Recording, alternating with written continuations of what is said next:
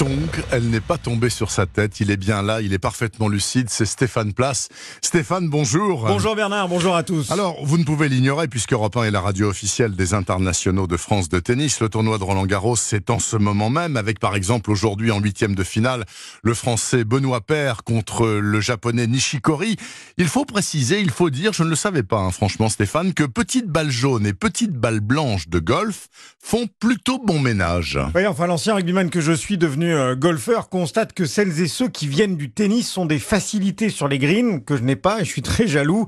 En fait, m'explique-t-il, il y a des similitudes dans le geste. L'expression euh, traverser la balle parle au tennisman, une expression valable euh, évidemment dans le golf, d'où sans doute l'aisance souvent chez les amateurs ou chez les anciens pros, tennisman comme Cédric Pioline, ancien numéro 1 français et aujourd'hui consultant d'Europe 1, radio officielle de Roland Garros. On est nombreux à, à jouer au golf, que ça soit Pouille effectivement qui a pris le virus et des on, va dire que c'est plus pour les anciens. Ça permet de se retrouver déjà entre copains. C'est à peu près la même sensation que quand on traverse bien la balle euh, en tennis. C'est assez agréable et puis c'est une dépense physique totalement différente. En tout cas, il n'y a pas l'effort cardiaque comme on le retrouve au tennis puisqu'on n'est pas en mouvement. Ouais, c'est assez naturel, je dirais, pour euh, un joueur de tennis. On a, en tout cas, pour démarrer, on a quelques facilités, je dirais. Cédric Pioline, consultant tennis d'Europe 1 et golfeur aussi. Alors on a bien compris le message, hein, Stéphane. Si l'on est tennisman ou ancien tennisman, ce sera sans doute plus facile de se mettre au golf. Et si Enfin, presque comme moi, on aime le running, en bon français, courir, ça aussi c'est très à la mode.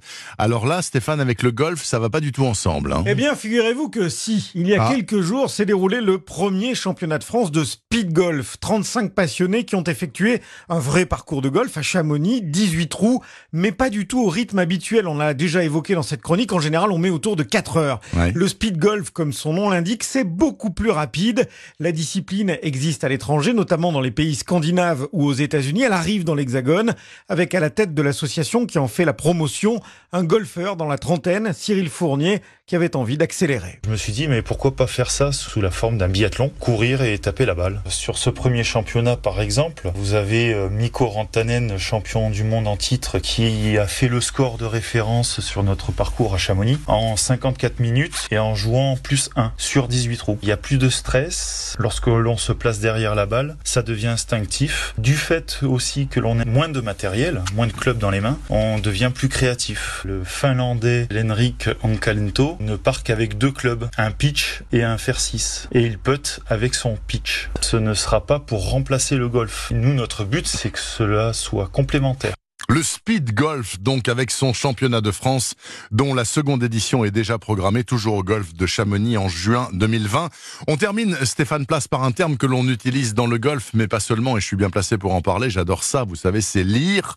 Vous avez le temps de bouquiner, vous, sur les greens, Stéphane? Alors, bouquiner, Bernard, non, mais lire, oui. Lire les pentes du green, pour être précis. C'est-à-dire, quand votre balle ah, n'est plus très loin du drapeau et que vous allez peter, vous observez la configuration du green entre le trou et votre balle. Est-ce que c'est plutôt une inclinaison droite-gauche, l'inverse? C'est ça, lire dans le golf, pour bien déterminer votre ligne de putt. Et si vous êtes très fort ce jour-là, peut-être lirez-vous votre nom dans le haut du classement. On espère bien. Merci beaucoup, Stéphane Place, pour toutes ces merveilles que vous nous racontez sur le monde mystérieux de la petite balle blanche chaque dimanche matin sur Europe 1.